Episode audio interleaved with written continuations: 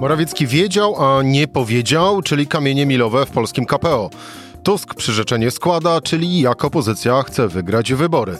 PiS zmienia strukturę partii, czyli przygotowuje się do nowej ordynacji wyborczej. Giertych wraca, czyli były lider Ligi Polskich Rodzin, a teraz mecenas chce wystartować w wyborach. Czyli o polityce to będzie rozmowa z Michałem Kolanko. Rzecz w tym, że taki był dzień. Cezary Szymanek, zapraszam na codzienny podcast Rzeczpospolitej. Dzień 29 czerwca, środa, Michał Kolanko, dziennikarz polityczny Rzeczpospolitej. Michał, dzień dobry. Dzień dobry, witam serdecznie. E, zacytuję wpierw, e, to jest tekst, e, który dziś Andrzej Gajcy opublikował na, na Onecie w którym, jak pisze, nieoficjalnie widział wewnętrzne dokumenty rządowe, z których wynika, że budzące największe kontrowersje rozwiązania, które znalazły się w polskim KPO, nie były nigdy akceptowane przez poszczególne ministerstwa.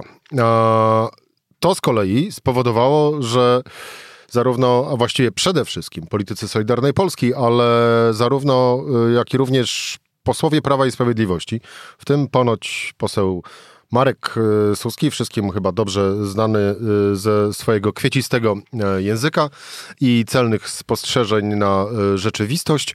Marek Suski miał powiedzieć, że premier Morawiecki oszukał posłów rząd, jak i również całe Prawo i Sprawiedliwość. Oszukał? Znaczy, szczerze mówiąc, nie mam takich informacji. Natomiast faktem jest, że to z politycy, tak jak słusznie zwróciłeś uwagę, politycy Solidarnej Polski podkręcają ten temat kamieni milowych e, w swoim zresztą dobrze pojętym interesie, no bo tak de facto toczy się po prostu kampania wyborcza w ramach tak zwanej znaczy dawnej Zjednoczonej Prawicy, a teraz e, po prostu koalicji rządzącej. E, pisałem zresztą o tym w Rzeczpospolitej, że minister Ziobro i jego ludzie szykują po prostu się na to, ewentualnie, że będą musieli startować do Sejmu samodzielnie. Więc ja się nie dziwię, że ostatnich, ostatnie mm, tygodnie to są właśnie e, tego typu y, mm, y, zarzuty z ich strony, że zostali oszukani i tak dalej, i tak dalej. No dobrze, Michał, ale to, bo to nie oficjalne informacje, ale oficjalne informacje wystarczy spojrzeć na ostatnie posiedzenie rządu, na którym miało być, e, bo taka zresztą była rekomendacja, przyjęta zmiana tak zwanej ustawy e, wiatrakowej, która likwidowała zasadę 10H, czyli mówiąc w skrócie, że wiatraki można by było budować, a właściwie stawiać bliżej gospodarstw domowych e, niż e, obecnie, bo te obecnie obowiązujące przepisy tak naprawdę ów, e, ów sektor gospodarki energetycznej, czyli stawianie wiatraków właściwie zablokowały. Tymczasem Solidarna Polska zablokowała przyjęcie owej zmiany, a to z kolei było zapisane właśnie w kamieniach milowych do polskiego, polskiego KPO, więc e, ten konflikt tak naprawdę jest otwarty. No, on jest, tak jak mówiłem, on e, toczy się o kwestie na, głównie teraz na polach energetycznych i dotyczących e, transportu. Też jest kwestia mm, węgla. Linowych.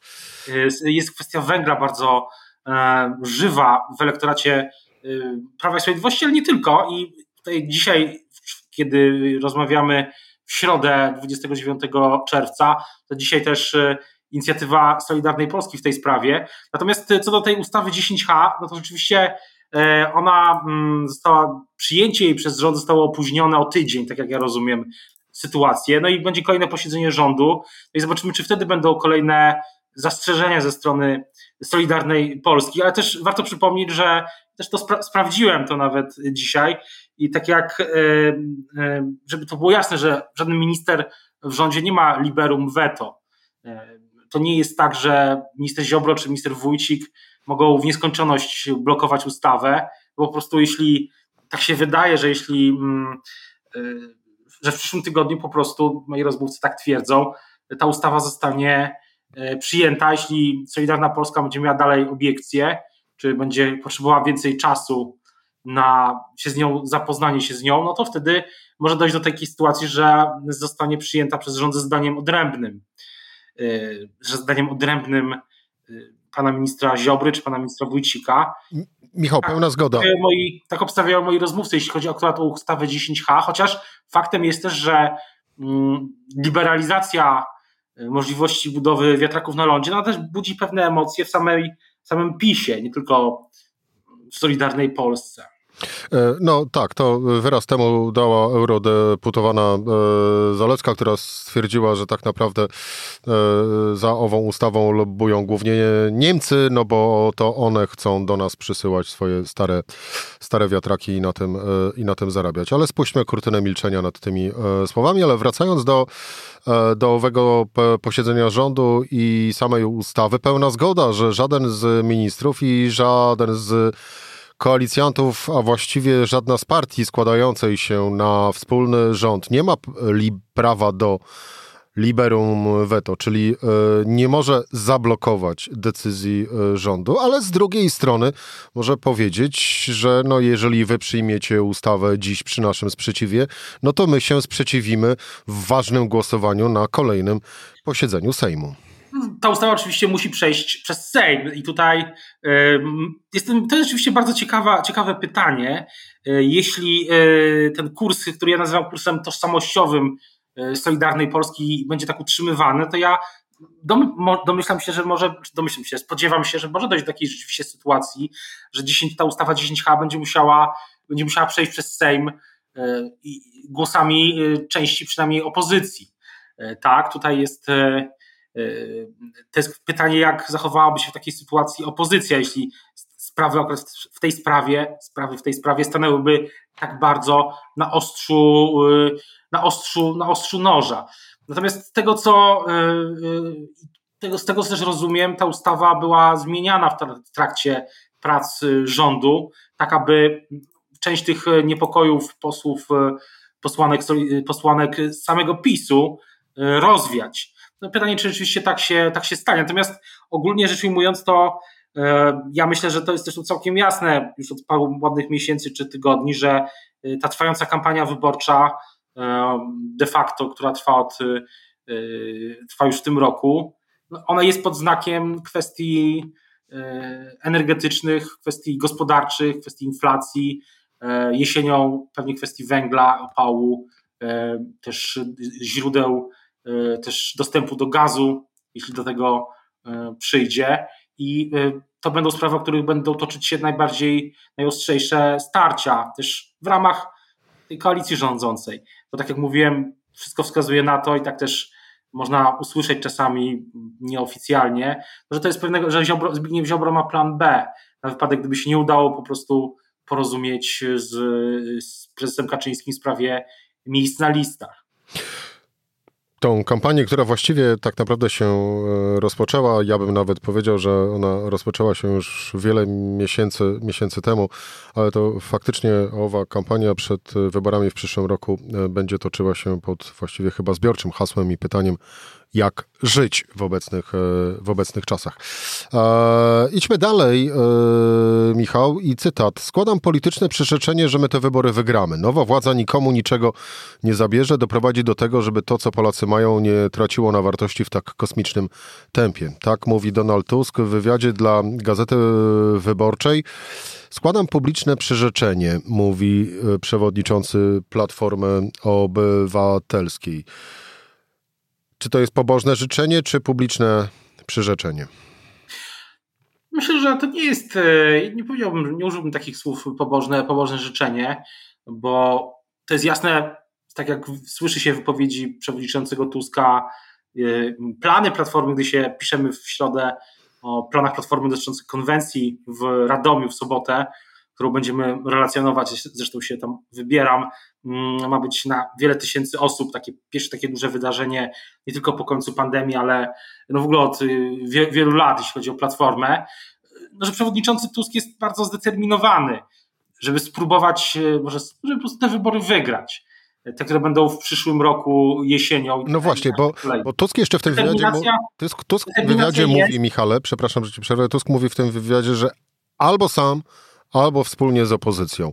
E, daje jasno do zrozumienia, że idea wspólnej listy opozycji to już jest czas przeszły?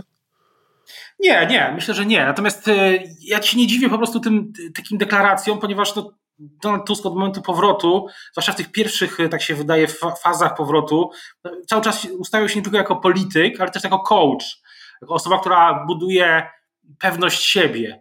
I wydaje się, że też uznał, że lider y, Platformy Koalicji Obywatelskiej, y, czy szef największej partii w ramach Koalicji Obywatelskiej, no musi podkreślać i dawać ten przykład, że no właśnie, że, że wierzy w zwycięstwo i że do tego zwycięstwa doprowadzi, że nie, nie waha się właśnie złożyć takich y, poważnych deklaracji w, wywiadach czy wypowiedziach publicznych. To nie jest pierwsza taka deklaracja, czy podobna z takich deklaracji. Więc tutaj ja tu widzę też część takiej strategii, nazwijmy to nie, tyle, nie tylko politycznej, ale też tak w zasadzie można by to uznać za strategię nawet y, taką motywacyjną, psychologiczną, właśnie taką trochę w stylu, bardziej też cały czas w stylu takiego coacha, który pokazuje, y, chce wlewać tą determinację, chce podkreślać tą determinację, no i robi takie deklaracje. Natomiast y, to jak e, przebiegnie ta kampania, no tutaj jest dziesiątki jeszcze e, znaków zapytania. Na przykład, jak będzie wyglądał system do głosowania. E, w poniedziałek o tym jako pierwsi pisaliśmy, że rząd, czy w ramach koalicji rządzącej szykuje się, jest projekt nowego systemu takiej bazy danych ogólnokrajowej, bazy danych PESEL, opartych na PESELach, które miałoby właśnie ułatwić na przykład głosowanie poza miejscem zamieszkania. Taka ciekawostka.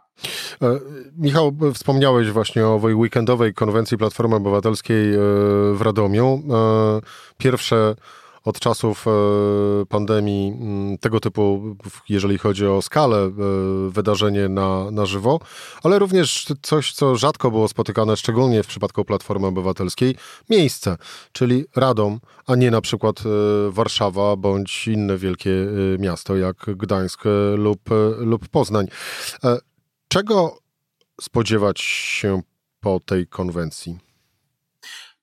Tak jak e, zwróciłeś, zwróciłeś uwagę, Platforma e, tym razem e, po raz kolejny w zasadzie zdecydowała, że miejsce tej swojej konwencji będzie w innym miejscu niż w dużym mieście. Pamiętam we wrześniu ubiegłego roku w Płońsku na Mazowszu była taka konwencja, która miała zmienić regulamin, zakończyć pewne procesy wewnętrzne i, i tutaj jest Radom, byłe miasto wojewódzkie, i to jest też symbol tego, że Platforma chce sięgać po wyborców y, nie tylko właśnie z dużych miast, których de facto już ma, tylko y, odbudować swoje poparcie, przynajmniej próbować odbudować swoje poparcie e, w średnich, e, nie tak wcale małych, ale w średnich i mniejszych miejscowościach jak Płońsk czy, czy Radom. Też jedno i, drugie, jedno i drugie na Mazowszu.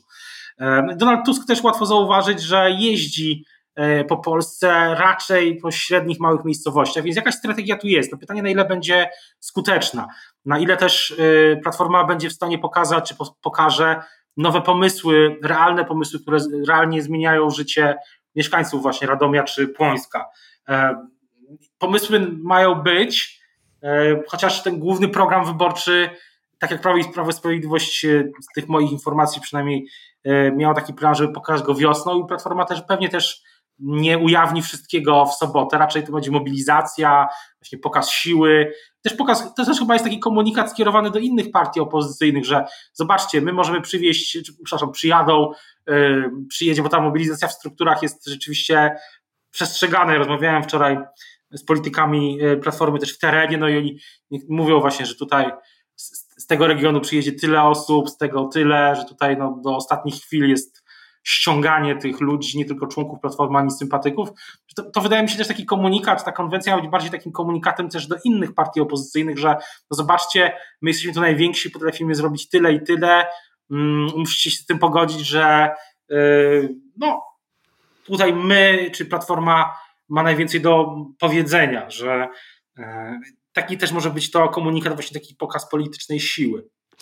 E, Michał, a e, pokazem czego była podjęta wczoraj, czyli we wtorek e, wieczorem, decyzja przez e, Komitet Polityczny Prawa i Sprawiedliwości o podzieleniu e, dotyczący struktur partii i wprowadzeniu i powołaniu jednocześnie 94 nowych pełnomocników, przy czym w każdym województwie pojawił się również jeszcze opiekun. To jest pokaz, a właściwie wstęp do tego, że Prawo i Sprawiedliwość będzie chciało zmienić ordynację wyborczą przed przyszłorocznymi wyborami. Ordynację w punkcie mapy Polski, jeżeli weźmiemy pod uwagę okręgi e, wyborcze i podzielenia jej tak, jak jest na przykład w przypadku Senatu na 100 okręgów? Nie, ja sądzę, że bardzo trudno taką operację będzie przeprowadzić ze względu na sprzeciw e, prezydenta. W kuluarach od dawna, od wielu, wielu miesięcy nawet mówi się o tym, że, że nowa ordynacja wyborcza tego typu, o której ty mówisz w ten sposób, e, po prostu nie byłaby zaakceptowana przez Pałac Prezydencki.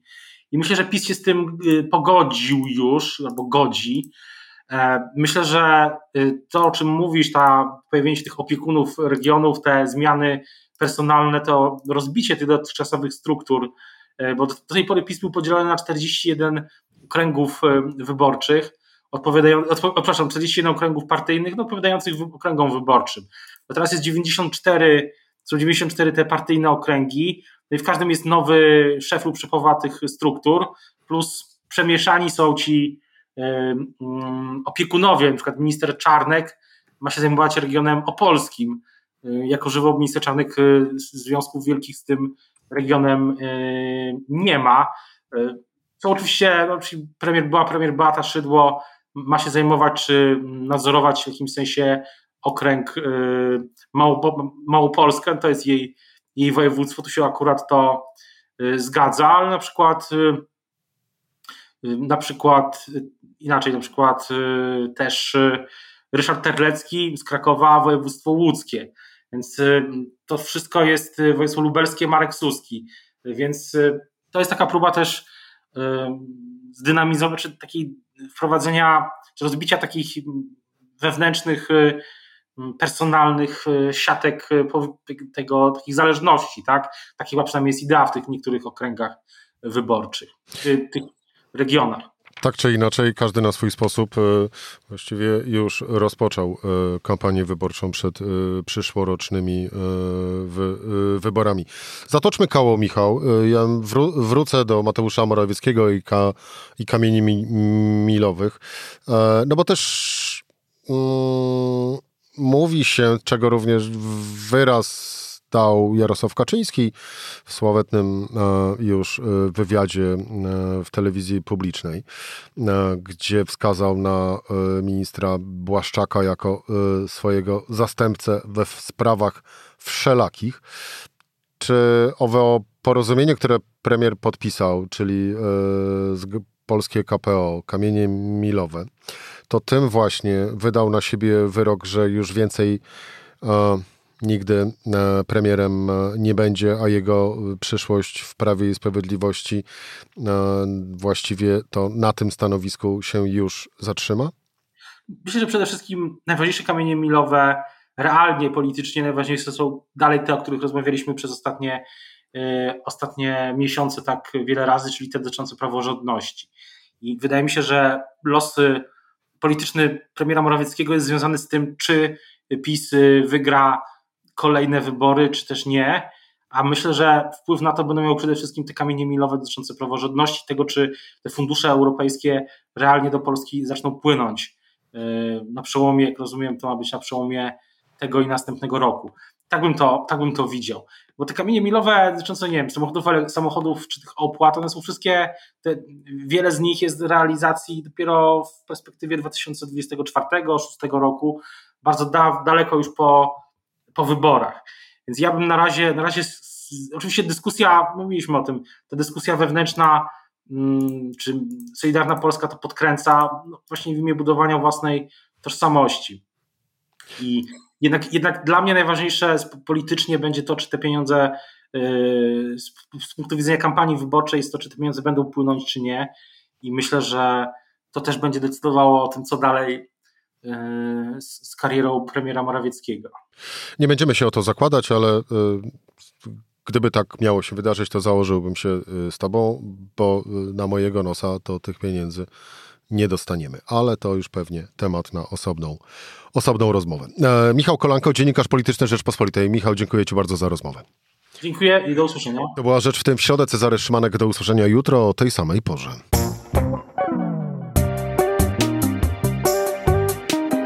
Rzecz w tym to codzienny program Rzeczpospolitej. Od poniedziałku do czwartku o godzinie 17. Słuchaj na stronie podcasty.rp.pl. Włącz Rzecz w tym w serwisie streamingowym.